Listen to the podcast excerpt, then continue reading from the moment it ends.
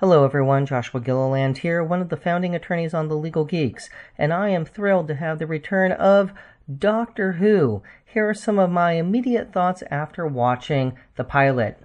College is expensive, and the doctor offering to get Bill into college, apparently cover her costs, and be her private tutor, and the only thing she'd have to do is get good grades. That's one heck of a deal.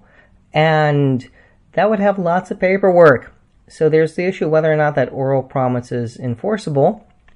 And if Bill is starting to substantially perform, uh, and the doctor has gone out of his way to perform as well, such as getting her into said university, that's a huge oral promise right there that would result in lots and lots of paperwork. Also, love that office. Great seeing photos of both Susan and River Song on the doctor's desk. The doctor's granddaughter doesn't get enough recognition, and one wonders just what happened to her. Did she get left in that alternate timeline? Did she die in the Time War? We'd love to find her and love to see what she's up to. Also, the collection of sonic screwdrivers. Pretty cool. But let's talk about Bill taking a ride in the TARDIS. Yes, they were escaping Water Heather, who had been taken over by a alien ship that seemed to be fuel that looked a lot like water that could travel in time and space, and there's all kinds of issues with that. But does that make the TARDIS a common carrier? Now, at common law, common carriers is like a ship or a train or an airplane, and the vessel operator would have to ensure the safety of those traveling aboard. Well, going into Australia without going through customs, you know, that's a little complicated. And maybe being part of the British Empire at one point in time, it would be easier to do. I don't know. I haven't tried that with a British friend ever, but something to think about there.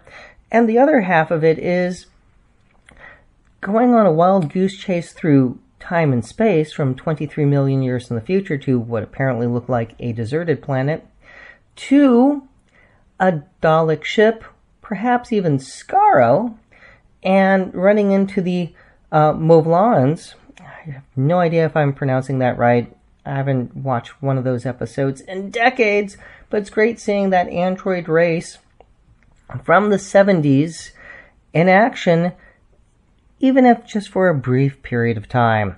Still pretty cool. But when you think about the duties of a common carrier, okay, that you're getting chased by an artificial water intelligence that apparently killed a college co ed that can now travel through time, to go through a war zone with one of the most dangerous races ever that's hell bent on exterminating everyone, with enemies that they had that were androids that were hell bent on destroying the Daleks, you can't help but wonder is that a good idea? Well, if you're being followed by a AI in the shape of a college co-ed, maybe it is, but it's still a rather high risk operation to go face Daleks, even if you do send your other companion out to try to neutralize said Daleks. Really legally complicated on whether or not the doctor's actions were reasonable, if that's something the reasonably prudent Time Lord would do, and probably it was their only course of action uh, until they figured out how to talk Water Heather down and set her free from her promise to Bill. That being said, lots of fun, and it's always nice to see the doctor think his way out of a situation as opposed to we'll just blow them up. Which brings me to the premiere of class. I enjoyed the adventures at Coal Hill Academy. From the dark spot on the floor that was moving to seeing it's another shadow creature. Very different than the shadow villain that we saw in the library. Nevertheless, uh, I started wondering is this like the smoke monster on Lost? And the answer was thankfully not. So, we have a really, really stuck up, mean spirited bodyguard who's a teacher who does not make high school in England look fun. Uh, especially bad when a teacher tricks a student into killing himself. Schools owe students a duty of care. Getting a student killed would violate that duty and subject the school and the teacher to uh, a substantial law student uh, law lawsuit, and that teacher should be prosecuted. And so the doctor kind of giving her a mulligan to continue her sentence in a different way, a little on the weird side. That being said, we saw what was probably the smallest prom uh, depicted on TV in a long time, and when you have students dying at a school event, expect there to be lots and lots of paperwork.